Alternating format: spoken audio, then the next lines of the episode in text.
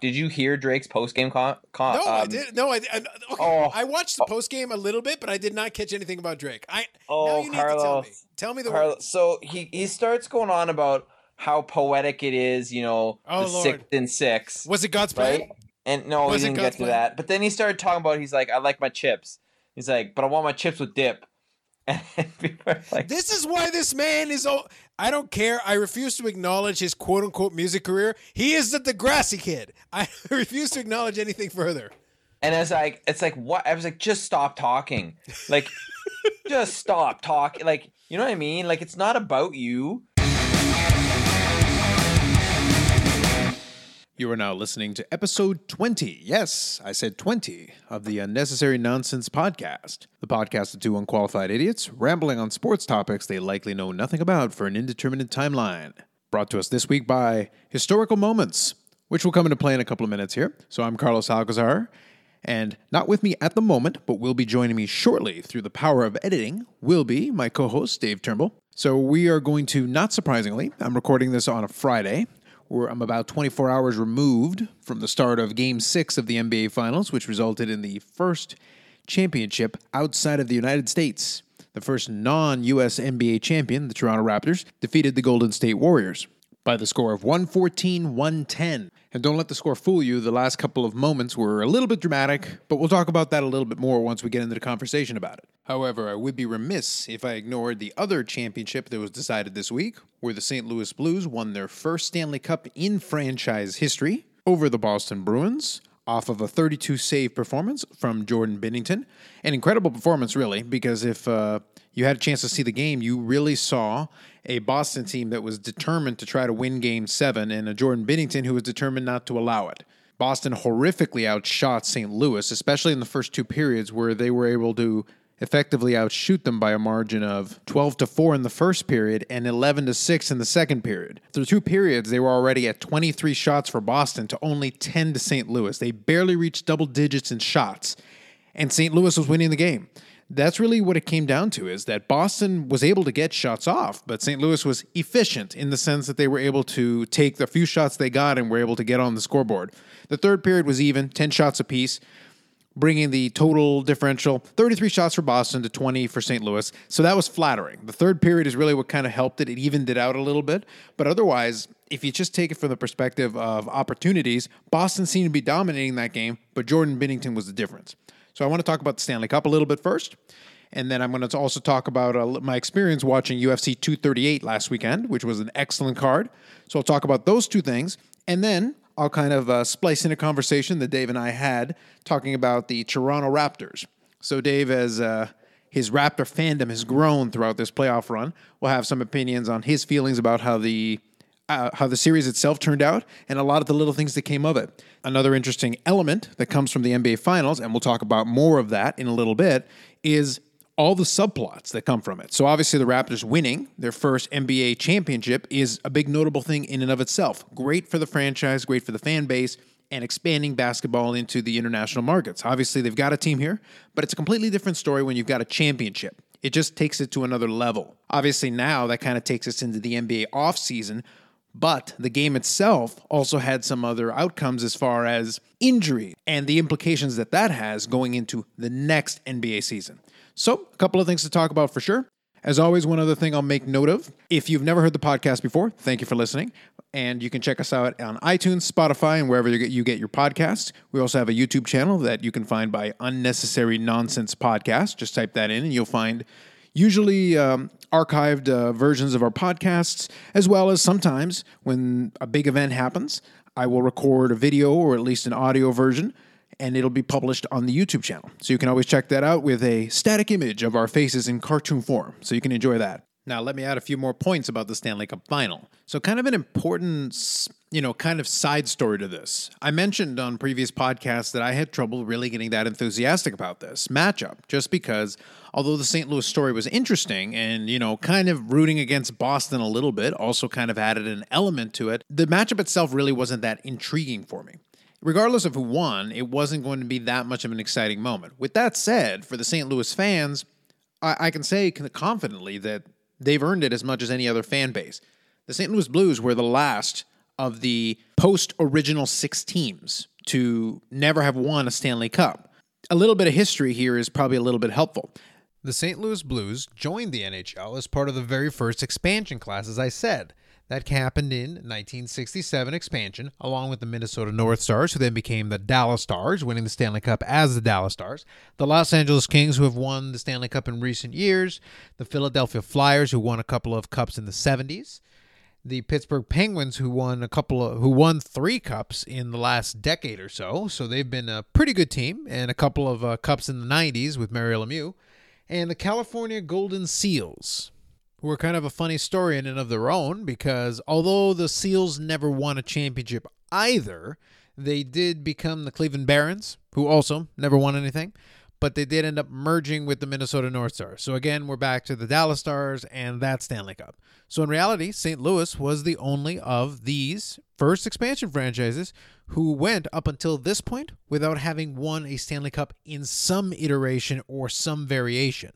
The significance of this championship comes about from the fact that in the early years after the original six era ended and you added six more teams to the league, they had they had set it up in a way where the expansion teams could basically kind of play against each other.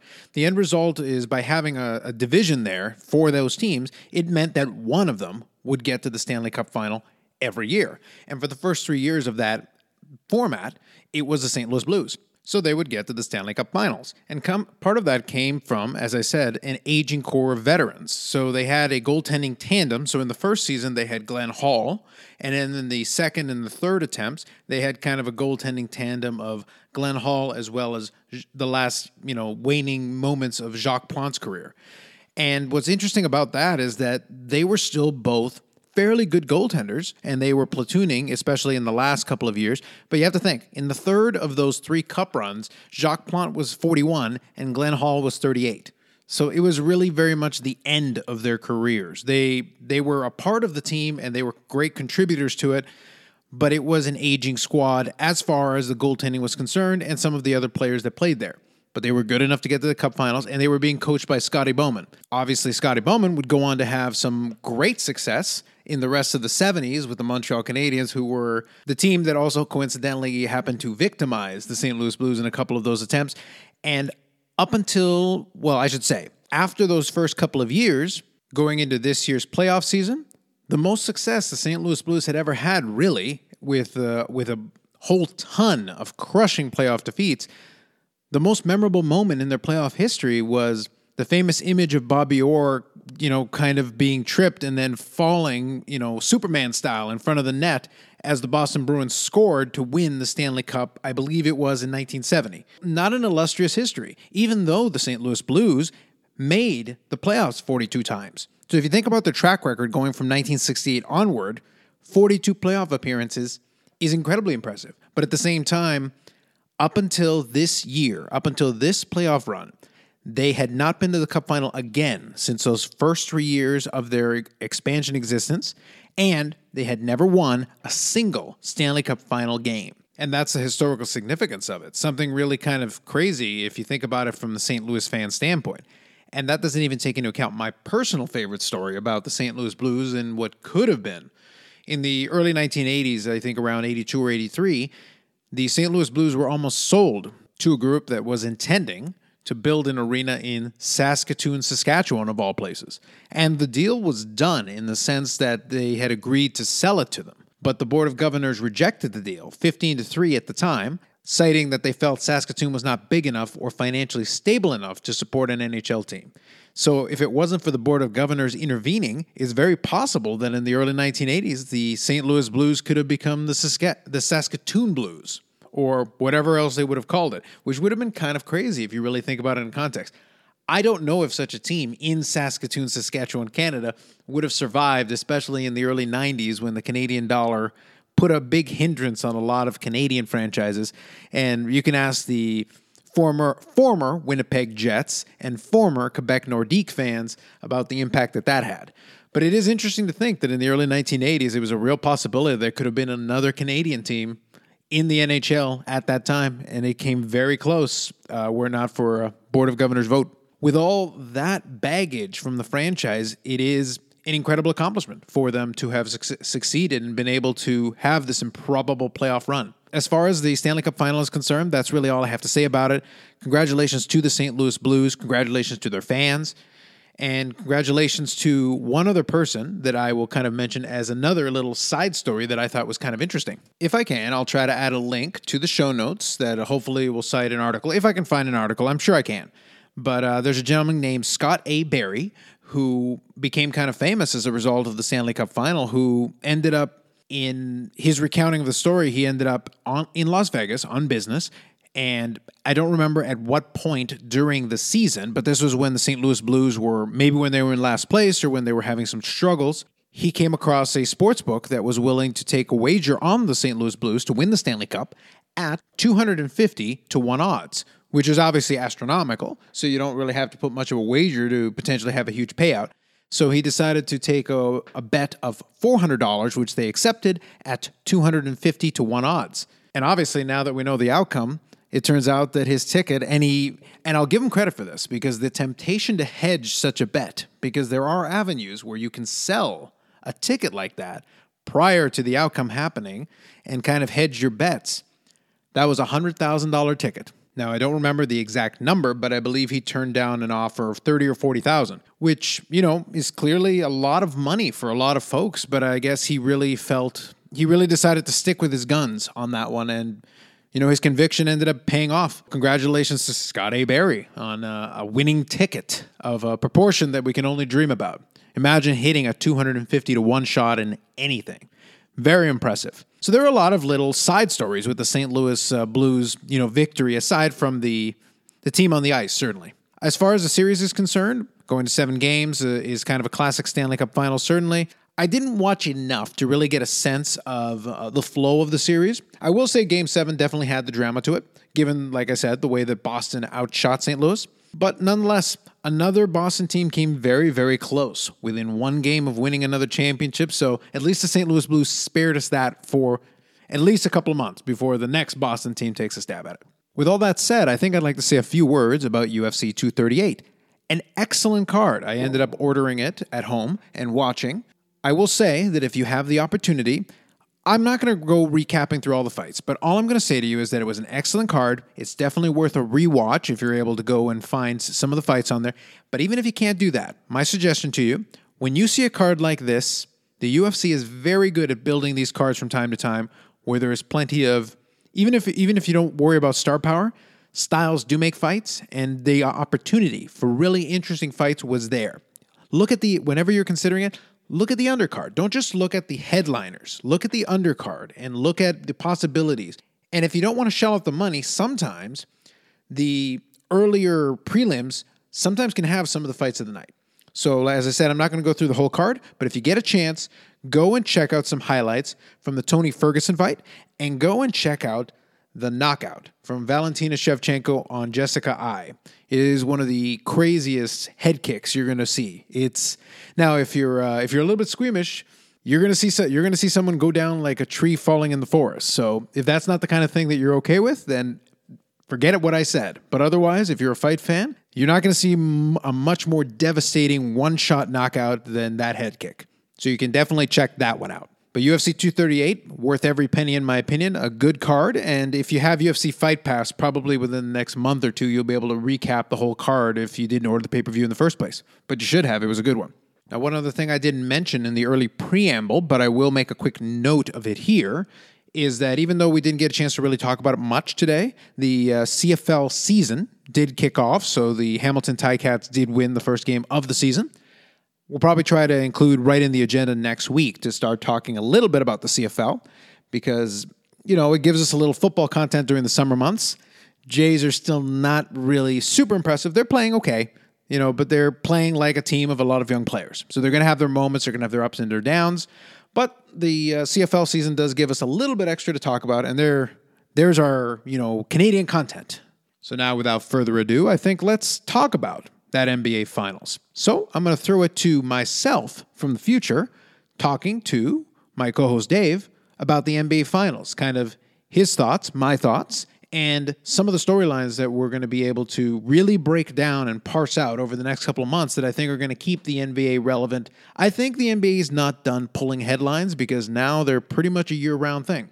So, the conversation I'm having with Dave about the NBA Finals and the first championship for the Toronto Raptors. So I'll make the editor's note here in the conversation itself. Unfortunately, Dave professed his love for Kawhi, agreed to name his children after Kawhi. A lot of really, you know, emotional things happened, but the recorder didn't work. So we'll just pretend that it worked. Dave, the Toronto Raptors won the 2019 NBA championship. We totally didn't have this conversation starting about 45 minutes ago. What do you think? Honestly, Carlos, I'm ecstatic. Still? I, yeah, I look a lot more tired than I was the first time I told you that, but I, I'm so happy. I'm so happy for Kyle Lowry and, and, and everything that he's represented for the team. And I'm excited because watching this playoff run has rekindled a love of basketball that I forgot I actually had. You know, I remember as a kid playing NBA Jam, and, and that was my first into basketball. You didn't get the NBA Jam story the first. What? Do you have any idea how much I love NBA Jam? You It's bastard! good. you worthless. Sorry, man.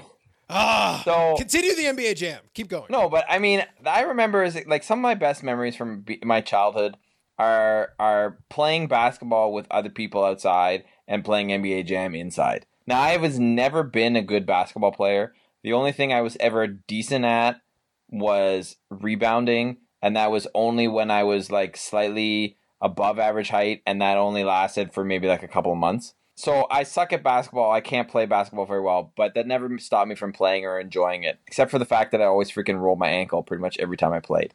But anyway, the point is, I remember seeing games at Skydome with with the Raptors when they first came in Yeah, in the early era. and and I'm excited about and and you know I there were times where I went to a lot of basketball games and didn't and times where I was really into it and not but I really feel that this whole playoff run has really rekindled a love of basketball that I've had and you know maybe want to follow it more want to listen to it more want to want to get the takes from you know the commentators and follow the draft and watch the draft and uh, you know and, and obviously this free agency period which is going to be really great. But honestly it's just so great to see the country come together and everything like that. You know last night I, my mom was involved stage managing a play and i went to that because i knew it was going to be over basically before most of the game happened. Hold on. I'm not letting the I'm not letting the reference go because we got it the first time. Stage manager. Oaks. Just for you. Go on. So, you know, I come out of the theater. It's in downtown Burlington, about where Central Library is, if anybody knows where that is, in Burlington, Ontario. And I walk out and I could hear the crowd at Spencer Smith Park. And I was like, okay. And, and you know, I I debated about going there, but my wife was still up, so I wanted to make sure that I, I spent some time with her and watched the game with her as much as I could. So I went home, and then I couldn't leave because I was just so ingrained into it, but also so stressed out that in order to calm down at one point in time, let's say halftime, I went and started putting IKEA furniture together for a brief period of time. You what? IKEA furniture? That should stress you out more. Well, it kind of did, but at the same time, it took my mind away from the game enough that I could kind of take a moment and then come back to it, and there you have it. And this is But, where I made a know- joke. And this is where I made a joke about Alan Keys that was much funnier the first time. You just have to take my word for it. It was really good. It was beautifully timed. Please continue. yeah, so I'm pumped. I'm excited. I'm loving it. Kawhi is a legend no matter what he wants to do now. The other person I want to give kudos to, which I didn't the first time, but I'm going to now, I freaking love Serge Ibaka. I love the way that guy plays. I love the heart he has. And I honestly, just the way he played in this series for the limited amount of time he got, like I told my brother, I had the text message. I said, I want some Raptors jerseys before you quit Sport Chek while you still have the discount. And I want an Ibaka jersey. Okay, so for everybody, for folks listening, the reason why we kind of had to repeat part of what we talked about the first time is because we had a little bit of a technical difficulty. The recorder seemed to be recording. We had a good conversation talking about a lot of the things that Dave just went through. And then I complained about the float about the NBA. I did a grumpy old man thing. And we're, we're going to talk. I'm going to quickly highlight a couple of the points. But before I do, I want to make I want to make two quick points. Maybe I should just drag Dave into like multiple hour podcast because first of all, we did not get NBA Jam the first time, which hurts me hurts my soul personally. And secondly, not one mention of Serge Ibaka, which is now in which is now in the thing. Serge. Anyway, for this for this man, got it for prosperity. Serge Ibaka's gotten his shout out. We also had a shout out for Max Kellerman, who correctly predicted the outcome of the finals. We had that. And I will make a quick point of a couple of trivia items for everybody. 15.9 million viewers watched it in, in the realm of Canada. 44% of the Canadian population. Very impressive. And then we'll briefly, briefly, briefly talk about the injury thing because it's still relevant, uh, but I want to quickly gloss through it. Before I do, though, kudos and props to Kawhi Leonard for making three clutch free throws right at the end of the game. Because to me, that was really changed the game because it was a one point game, just so we're clear. In the closing sequence, after uh, Steph Curry missed you know, his shot attempt with about eight seconds left, and Kawhi Leonard was trying to dribble the ball away. It ended up being captured by Golden State, and I think it was uh, Draymond Green, I think, who tried to call the timeout. Is that right, Dave?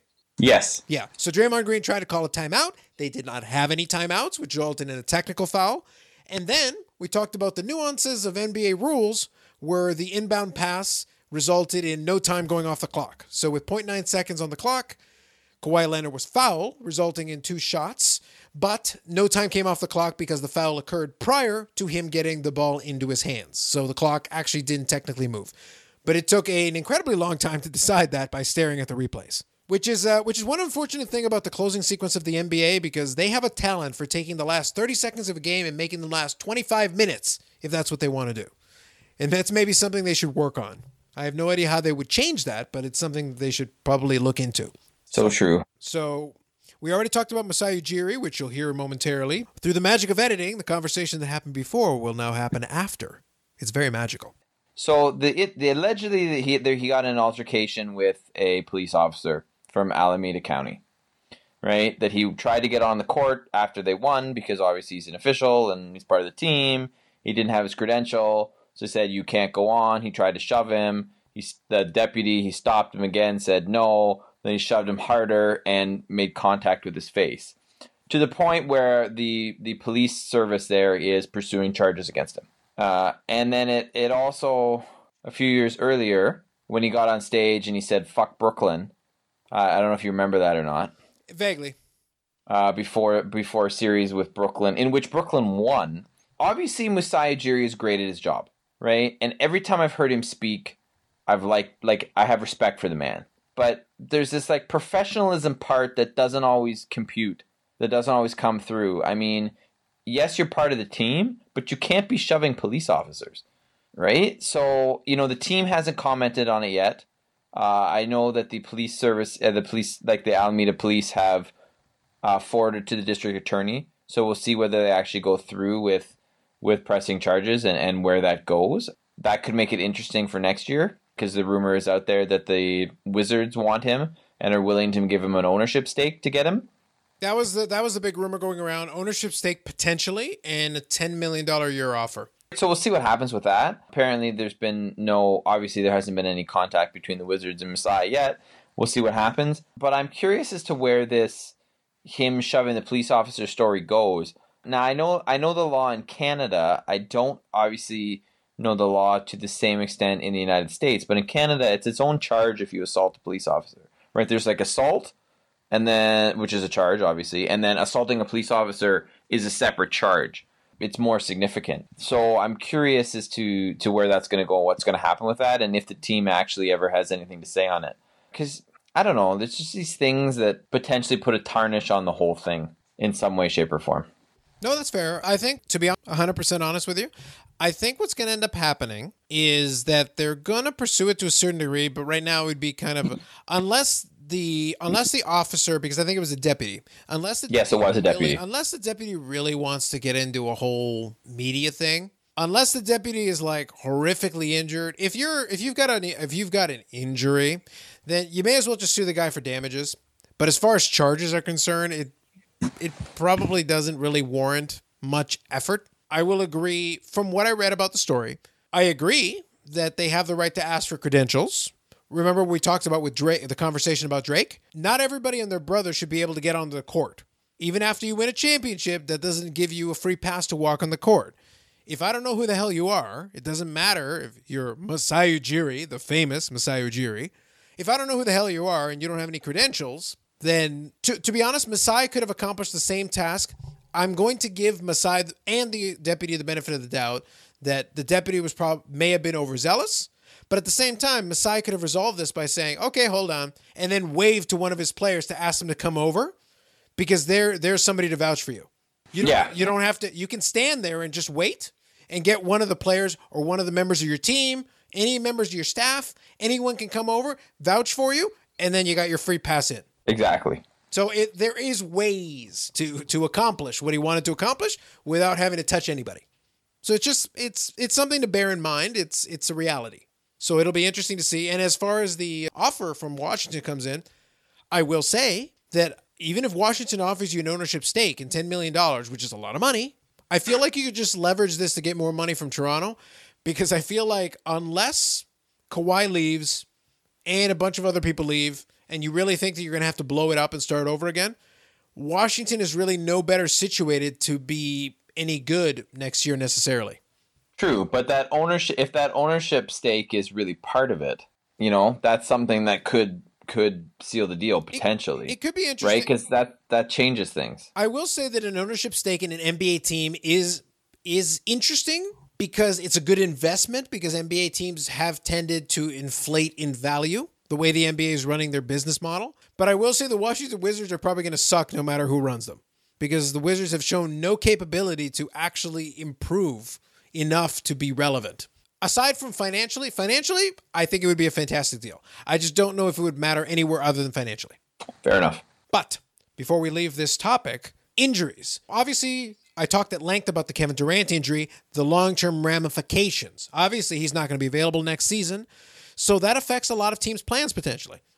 Would the New York Knicks have gotten him? We don't know. But now it doesn't matter because whether the New York Knicks get him or not, whether he agrees to the Golden State $31 million offer just to stay on their payroll while he rehabs or not, he's not going to be playing for anybody. So the balance of power is suddenly shifted in the West. And what that really does, and the point that we I made originally was that it changes what a Houston Rockets thinks. Because just when they thought their window had closed, now is it closed? I don't know. And then at the same time, Kawhi Leonard now, in some ways, holds the balance of power because if he stays in Toronto, they're a favorite, I would say. If he goes to the LA Clippers, I would consider them to be a favorite, especially in the West, the way it's now composed. Because between Kevin Durant and Klay Thompson tearing his ACL and potentially missing a good chunk of next season, the Golden State Warriors are now even more vulnerable than they were this season. Injuries got to them. And unfortunately for them, one point I didn't make the first time. So now I'm going to pull a Dave and I'll add something that I didn't mention the first time. One thing that the Klay Thompson thing does, and the way the injuries compiled in this NBA Finals, is that the Golden State Warriors had gotten kind of lucky in the in this dynastic run of five straight finals. They had avoided a lot of very high profile injuries. They didn't have injuries to Kevin Durant the last two years. They didn't have major injuries to Klay Thompson the last two, couple of years.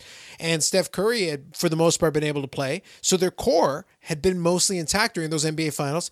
And they had been the beneficiary of some injuries on the other on the other team. Especially Houston can tell you that last year, Houston might have been able to beat them if Chris Paul hadn't gotten hurt.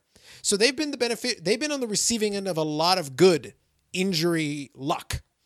And this is one case where it just didn't work out for them. It's the exact opposite. All of a sudden, you got hit with all the injuries. Part of that also comes from playing 80, an 82 game regular season and another 20 or so games in the playoffs and doing that for five straight years. For some of your core players, that's 500 games. If you It's a lot about- of basketball. if you think about that in context, the likelihood of you injuring yourself goes up the more of those additional games.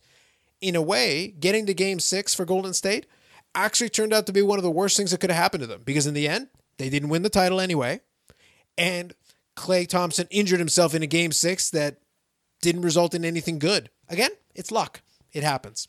It's part of the deal. I think that covers the main items. So as far as the NBA championship, is there anything else, any other thoughts you have on that?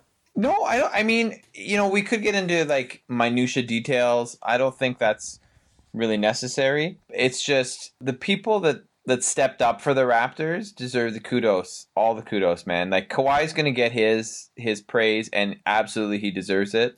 But let you know, we needed people like Fred VanVleet and Serge Ibaka, my man, Gasol. to to step up. Gasol, like the and they did. They did. They didn't always, but they did when they were needed to. Right. Whenever whenever the Raptors needed whatever they needed, they got. When they needed Kawhi, he was all world. When they needed somebody else, somebody else stepped up. It wasn't always the same person. You know, game one it was Pascal Siakam. Uh, he had a great game six as well. Uh, but you know, games two, th- uh, three, four, five weren't as good. But you know, somebody else was picking up the minutes, and I feel like the depth on this team and the all-around camaraderie and teamwork, you know, it was just too much for a, a less than you know 100% healthy, obviously Golden State team. I think that's fair. But you know what? You bring up an interesting point. So I'm going to leave the NBA Finals topic as a whole, but I'm actually going to play off of it for a second because you brought up something that, that triggered something in my head. Here's a question for you. Based on the way that this NBA Finals went and the model of what the Toronto Raptors did and Masai Ujiri did, there's two things that come out of it that kind of strike me. Number one, he's rebuilt the idea of the high profile player rental. Because whether, if Kawhi Leonard does not stay, they still got the result that they would have wanted. The best possible case scenario for a one year for one year quote unquote rental. If he do, if he sticks around, great. But if he does not, you couldn't have asked for a better outcome. Does that make other teams consider that kind of a gamble in the future with a similar caliber player as a Kawhi Leonard if they became available in similar circumstances? That's one. And number two, does this remake the model of how you build a championship team? Because if you look at the way the Golden State built its dynasty with the type of players they got, they got a Kevin Durant, they had a Steph Curry, they had a Klay Thompson, they have a, you know, Draymond Green. They had all these great players, and including a couple of top tier like uh, you know, Steph Curry being a two-time MVP, Kevin Durant being a two-time finals MVP, Klay Thompson having the capability of going off at at any time and being absolutely explosive. The Toronto Raptors did it with one legitimate two way superstar who is acknowledged as a top tier player, and then a bunch of other players who are quite good, but not nearly on that level. It wasn't like the big three in Boston or what they did with Cleveland, where they got, you know, LeBron a second star, or what they did in the Miami Heat, where you had or what they or what Golden State's done when Durant joined. Correct. So it's a different model of building a championship team in a in the world of sports where we like to be copycat, does that make a lot of teams rethink how they build their team? So do you need to have the super team then? Or is No, I don't think you do, but I also think and I've read a bunch of articles on this today that the Raptors model isn't exactly an easy one to follow. Any decent model isn't. That's that's right. You know, you know, based on a, a variety of factors and, and the way things played out in terms of trades that were either made you know, getting rid of Bargnani, or or trades that weren't in you know the fact that Lowry was on the chopping block multiple times and they didn't end up trading him. You know, or really, I mean, honestly, it's a ballsy move to to trade DeRozan. I mean, obviously there were other pieces. There were some picks. There was Jakob Poeltl. Danny Green was in the in the trade coming to Toronto. You but basically, got, you also two, got rid of the coach.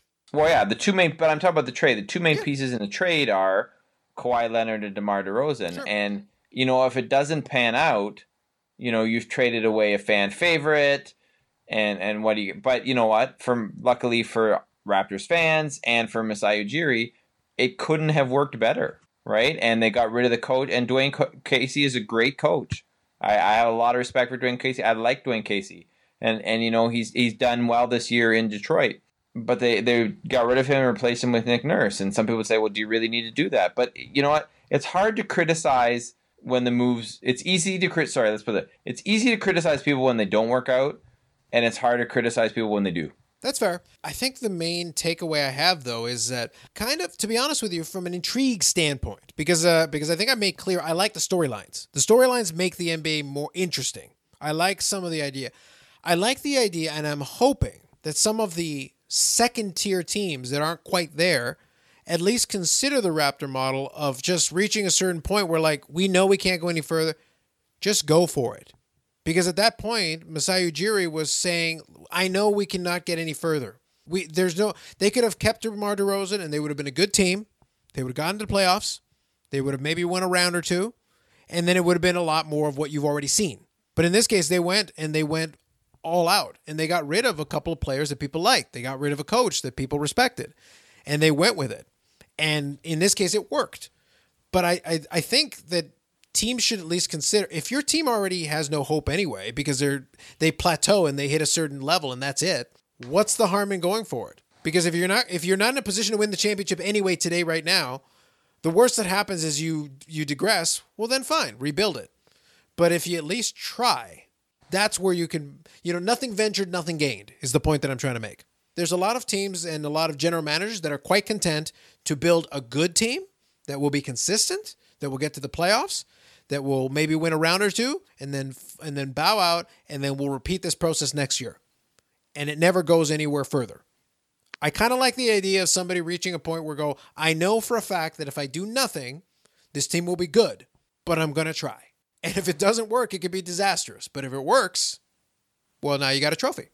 Yeah, exactly. And and you know you can't criticize that. You worked out. You you did what you thought was best for the team. You took a chance. And you know, after so many years of almost being there, or you know, having LeBron James turn Toronto into LeBronto, you also and you also know that you have a window now because LeBron's gone. The East, as we've said multiple times on this program, the East was wide open, right? That's when you go for it. And you know, if it doesn't work out, well, you know what? You're probably going to be in some sort of rebuild mode anyway. Yeah. We'll talk about this more later on, but the reality is Toronto may very well have been a one and done. This might be it as far as this particular team is concerned, but the fans won't care because, uh, and this is a point we've already made.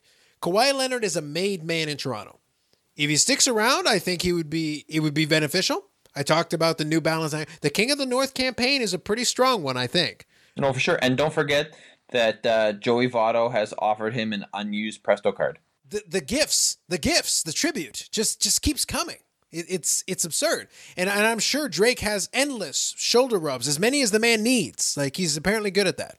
That's that's his thing, I guess. Oh, just don't don't get me started on Drake. like the respect level for Drake. Like I just got so so sick of Drake this NBA playoffs, and last night was like the icing on the cake as to like what the hell are you talking? Did you hear Drake's post game con-, con? No, um, I did. No, I. I okay. Oh. I watched the post game a little bit, but I did not catch anything about Drake. I. Oh, now you need Carlos, to tell me. Tell me the Carlos, words. So he he starts going on about how poetic it is, you know, Oh, the Lord. sixth and six, Was it God's plan? And no, Was he didn't God's get to plan? that. But then he started talking about he's like, I like my chips. He's like, but I want my chips with dip. And people are like, This is why this man is. Oh, I don't care. I refuse to acknowledge his quote unquote music career. He is the Degrassi kid. I refuse to acknowledge anything further. And I was like, it's like what? I was like, just stop talking. Like, just stop talking. Like, you know what I mean? Like, it's not about you. Like, and then it was like, well, you saw some of the footage, right? So it's like, here's a shot of Jurassic Park. Yeah. And then, and then Drake has his own little like private booth off to the side, and like, here's a shot of Drake jumping off the couch. Yeah, did they Who expand- the fuck cares about Drake jumping off the couch, Carlos? I don't care about Drake. I don't care about his little private area that he's popping champagne. I don't care. Would Like, you Would you care if he was jumping off the couch with Tom Cruise? Because that worked with Oprah. Yeah, but that that's a that's a you know what? That's a whole. If Oprah was there, sure, but without Oprah, the cou- jumping off the work? couch means nothing. It doesn't work. Fair enough. Okay, I get you. Yeah, I noticed that actually. I correct me if I'm wrong on this because the Jurassic Park isn't new. They didn't invent it this year. They've been doing No, it's that- been around. It's been around for several years. Yeah, they've been doing that for this for the postseasons for the Raptors the last couple of years. But that section that you're talking about with Drake, that's new, right? Like they yes. built like as a far as, stage. as to my knowledge, that is new. yeah, okay. Because I, I was like, what the hell is that? Do they got like a stage? Like, I'm guessing they play. I guess they play music over there, like before the game or something. But it's like here. It's like if you want to, not only can you watch the game, you can watch Drake watch the game. For the love of God, why man. were you not in Jurassic Park watching Drake watch the game? just like like you know what I mean? Like I I have a whole list of things that I would rather watch than watch Drake watch basketball. You know, like here's the thing. I have no issues with Drake's music career or or his, or his music. I, I have some. but I know I know you do. But th- the thing is and I and I didn't mind when it was like Drake's going to be a global ambassador cuz it's kind of cool. He's a big name supporting the Raptors, whatever. You know, and for like a couple of games a year when they have Drake night, I'm sure. They it's kind of cool. nights? You, They- know that? I d- listen. Okay, Dude, I'm like I, I realize you don't follow basketball, but Carlos, man, you like you need to step up your like your No, game. I, I genuinely don't want to. I, I I enjoy living in ignorance of Drake Night. Drake Night, I feel, does not impact my capability of, of discussing what I watch on the court. So anyway, yeah, Drake Night's a thing. I have a T-shirt from the one I went to, not because it was Drake Night, but because I I was given free tickets and it happened to be Drake Night. How often is this Drake night? Is it once a season? What's It's like two, maybe three times a season. okay? And what happens on Drake night other than Drake? All right. Uh, I well, not really anything. Sometimes they have like a special, a special jersey or a special like they'll wear like they have the OVO jerseys. You know, Drake's there, but which isn't really a big deal anymore. Can, can we? You know that we do- they gave away free t- Drake T-shirts, Drake Night T-shirts. You know, I, I'm I'm wondering, Dave. Just a question. Do you think we could explore the possibility of doing like an off-season trade? Do you think we could trade celebrity superfans? Could we like trade Drake in a pick for like Jack Nicholson or something? I would do that. That'd be pretty Done. sweet. I, I- Done. That'd be I don't even care who the pick. Freak, I'd trade Drake for Drake. I'd give, yeah, I'd give like more to LA. You know what? Like you can have Drake and uh Bieber. You know, they can have Bieber. yes, Done. yes. Done. We'll give him Drake, Bieber, and a pick. Done. Just give us Jack, and we're good to go. Done. I'm there. I'm signing up for that deal right now. I, I feel like that's a thing that needs to be a thing. Is what I'm trying to say. yes. And at this point, given the given the dumpster fire that the Lakers are, I think Jack Nicholson would agree to this trade. He'd waive his no trade clause. Um. Yeah. Probably. He'd come down. You know. Heck, I'd take Spike Lee for a while. You Settle know. down. S- Settle down. I'm gonna. I'm gonna. I know it's. I know it's late. I know you're sleep deprived, Dave. Don't say anything you will regret forever. Settle down. I'm gonna need you to stop right there. Just a question for you though. Would you take Spike Lee if he wasn't a New York Knicks fan? The problem with Spike Lee is that I'm not going to get off on a long tangent about this, but the thing about Spike Lee that I don't understand is he really a Knicks super fan though, or is he just a guy who has enough money to buy a lot of tickets to the Knicks because all he does is heckle other players and then motivate them to kill the Knicks. It's like he's not very good at this. It's not it's not a Spike Lee curse. It's more like a direct impact. It's like Spike Lee is annoying me. I am going to torch this team now. No. Also, speaking of curses, uh, clearly there is no Drake curse on the Raptors. So how about Drake? Don't cheer for any other sport ever again. Just stick to basketball. Just in a way that we don't have to notice you. I'd be okay if he cheered for the Yankees. Well, fair enough. I would be too. Yeah. We can we can always arrange that as part of the deal. No, that's good. I think as far as the NBA championship, we are good. Again, congratulations, to Toronto Raptors. Congratulations to the longtime Toronto Raptors fans. I refuse to call you long suffering because I already talked about the St. Louis Blues. And if you listen to my story about the St. Louis Blues, I would argue the St. Louis Blues fans are much more long suffering. However, with that said, congratulations just the same. Well done. One other point I'll make, because unfortunately it was missed on the cutting room floor when the uh, technology failed me the first time. One thing we did touch on was the impact, the potential impact of this Raptors NBA championship on the youth, the potential future generations of basketball fans that were generated by people watching this, you know, this playoff run. And one point that I made was that there is a uh, documentary on Netflix uh, called The Carter Effect that you can check out that was produced by LeBron James and Maverick Carter. Uh, you know, that tandem. And it's actually quite well done. I, I got a chance to watch it. It's quite good. And it's a good indicator for you if you're not familiar with the impact that Vince Carter was able to make in his brief time in Toronto just by being a, a very popular player and giving the franchise some hope. Because in the earliest days of the franchise, it was Damon Stoudamire, who was a good player, but he was never a real, like, star player. Vince Carter was the first like star player into borderline superstar player who's still playing and he might break the record for most seasons played if he get if he manages to suit up for a team next season. So it's kind of cool that his career has lasted this long, but he was the first guy to like put Toronto on the map for basketball really, and the impact has been felt to this day with a lot of uh, Canadian NBA players. So it is something worth noting. It is kind of an important thing that happened, and this could be a catalyst for something similar for the next generation of basketball talent. Absolutely. And let's hope it is. But I'm pretty sure it will be. Ah, for sure. Sounds good. So I think as far as that's concerned, I think we're good with that. Uh, I'll leave it to you. Do you want to talk about what we're looking forward to? Yes, let's go with what we're looking forward to, and and I'll go through.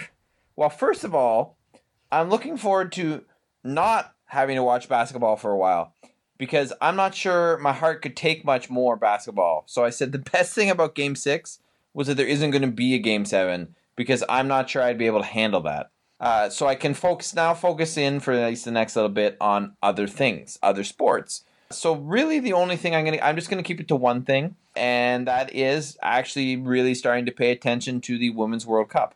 So yes, that is pretentious cross country running, taking place in France right now, and Canada won their first game against Cameroon one 0 and tomorrow, which is Saturday, they're playing New Zealand in the second game, uh, which they should beat, but we'll see what happens. Uh, but you know, to really take a stranglehold on their group if they do. So I'm looking forward to that, and then obviously the continuation of that throughout the week and and into the early part of July. So since you bring it up, it was since we're since you were talking about the Women's World Cup, I wasn't going to give the pretentious cross country running intro. But question: Do you actually have any thoughts on the uh, on the U.S. celebrations against Thailand? I do. So here's the thing. Honestly, I, I, I mean, I've, I've obviously heard a lot of stuff about it, different takes or whatever. So I think, I think this is a fair take. Number one, you know what? If the team is going to play poorly enough that you can score 13 goals on them, put in 13 goals. Because as we've mentioned multiple times, nobody just wants to see you just pass the ball back and forth, back and forth, back and forth, back and forth. So if if you can get 13 goals, that's great. And now people like okay, so here several points. Now you're gonna get me on a bit of a tangent. But first of all, Alex Morgan, who scored five goals in that game and was celebrating like she'd never scored before. Well, her one of her things is like, well, some people have never scored in the World Cup before and they dream of this. Fair enough. You have, and you you scored five goals in that game. Okay, tone it the fuck down. Okay. Second of all, people saying, well, would you complain about the men's team? You're damn right you would right? If as we and this is the best tweet I saw on this, okay? If France ended up playing like let's say some random CONCACAF team because let's get into the hatred of CONCACAF again. So let's just say let's pick some random thing. Let's say I don't know, um Martinique although I think their players play for France. Let's say okay, let's say St. Vincent's and the Grenadines. Let's say somehow St. Vincent and the Grenadines gets into the World Cup and they're playing France and they're just getting destroyed. And Paul Pogba starts doing some Paul Pogba esque thing on the 13th goal and some crazy celebration. Are you telling me they're going to be like, oh, well, it's the men, so go ahead? No, you're going to be telling me he's a pretentious asshole. Because he is at that point. You don't do that. So here's the thing. Granted, I know where soccer is, but if I'm the American women now, right? If I'm in a game that is isn't in doubt, I bet you they're going to get fouled a little harder than they would before. I think that I think that would be a fair response, though. For for me, uh, I will say I don't have a stake in this, but I did. But since you brought it up, I thought it, would be interesting to ask. But I will say there is precedence for this already. So it's one of those things where, like Alex Morgan, you don't have to look very hard. Let, let me give you a simple example. I've talked in the past about the state of women's hockey. It's it's better now internationally than it's ever been. But for a long time, it was just Canada and the US were the only legitimate teams in women's hockey. So if you looked at the Olympics or the world, or, you know, the World Championship, there were basically two teams who had a real chance to win, and that was it. And they got to play a lot of teams that are traditional hockey powers who were just not developed. So they would play like a Russia or they would play like a Finland or a Sweden or whatever, who in men's hockey were good. They were they were at that top tier.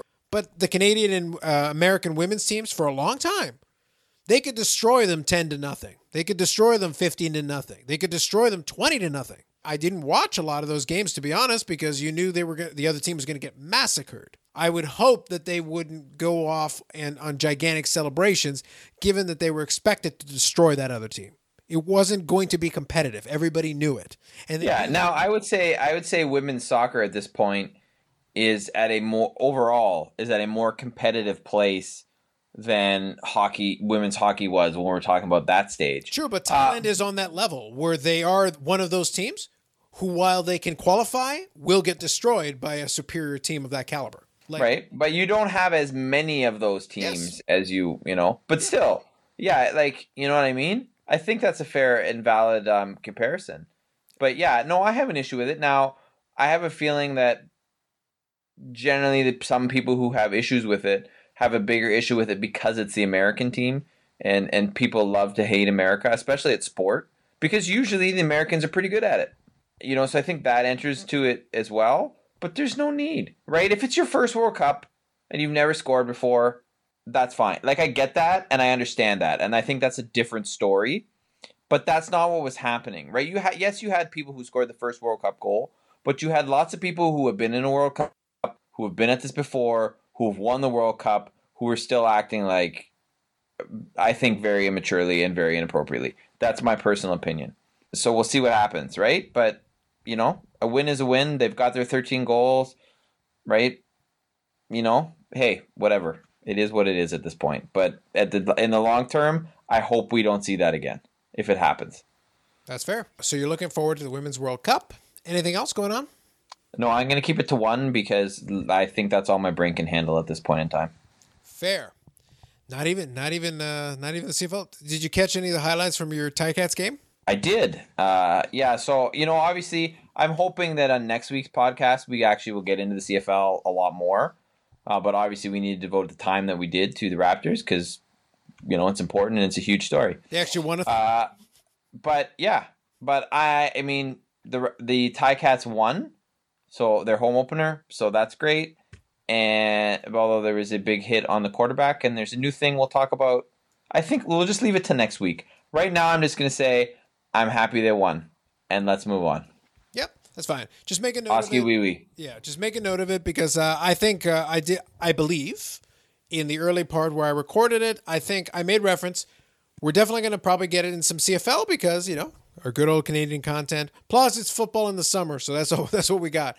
Hockey's over, basketball's over, outside of the off-season uh, shenanigans, and uh, now it's going to be a bit of a dry spell because the Jays. Uh, Yeah, uh, anyway, so the only thing that I'm looking forward to, and one thing that I'm looking less forward to, so I'm looking forward to watching the U.S. Open. Want to catch the tail end of that at Pebble Beach, so that should be good. A lot of good golfers in contention. And then I spent about a minute, about two minutes, trying to figure out what else I was looking forward to. We don't have hockey, we don't have basketball. Baseball is questionable. I'll watch some games. That means that I am reduced to the um, week one CFL. Two games on Saturday. Woo. Week one CFL, you guys. We did, CFL, CFL, CFL. we did it. We did it. And then uh, Dave's brain melted down, and uh, I- I'll I'll leave it out for his for his benefit. But I just want you to know that it happened. It was it was beautiful. Steam came out. It was great. It was spectacular. But I think that's it for us. That is what we're looking forward to. We will come back next week. We will probably talk about, a little bit about the CFL. We're not going to do a season preview because the season has literally already started. But that doesn't mean we can't talk about what we think may occur and then uh, see what may come from a CFL season and our mandatory CRTC Canadian content. Very important. With that said, from myself and Dave, that is episode. Oh, one last thing before I go. I did mention it in the opening intro, but I'm including you in this part, Dave. You realize this is episode 20 of the Unnecessary Nonsense Podcast. 2 0. We did it. Woohoo! We made it. Uh, that's about 19 and a half more than I thought we'd get to. It's a beautiful moment. Well done. Good job by you. Yes, yes, yes. All right, last shameless plug before I cut it off. You can find us on iTunes, Spotify, wherever you get your podcasts. You can find us on YouTube at Unnecessary Nonsense Podcast. Just type it in. You can check out archived uh, versions of the podcast. All of these go up in addition to the podcast items. They goes up on the YouTube channel. You can see a lovely static image of our faces in cartoon form. That's always good. And if something major happens, I didn't do one for the NBA championship because I had already done one for one of the early pieces. However, if another major news item comes into play, if Kevin Durant, you know, takes over, fights space aliens or something cool, then I will make a video on that subject and it'll end up on the YouTube channel. Outside of that, we will catch you on the next episode of the Unnecessary Nonsense podcast.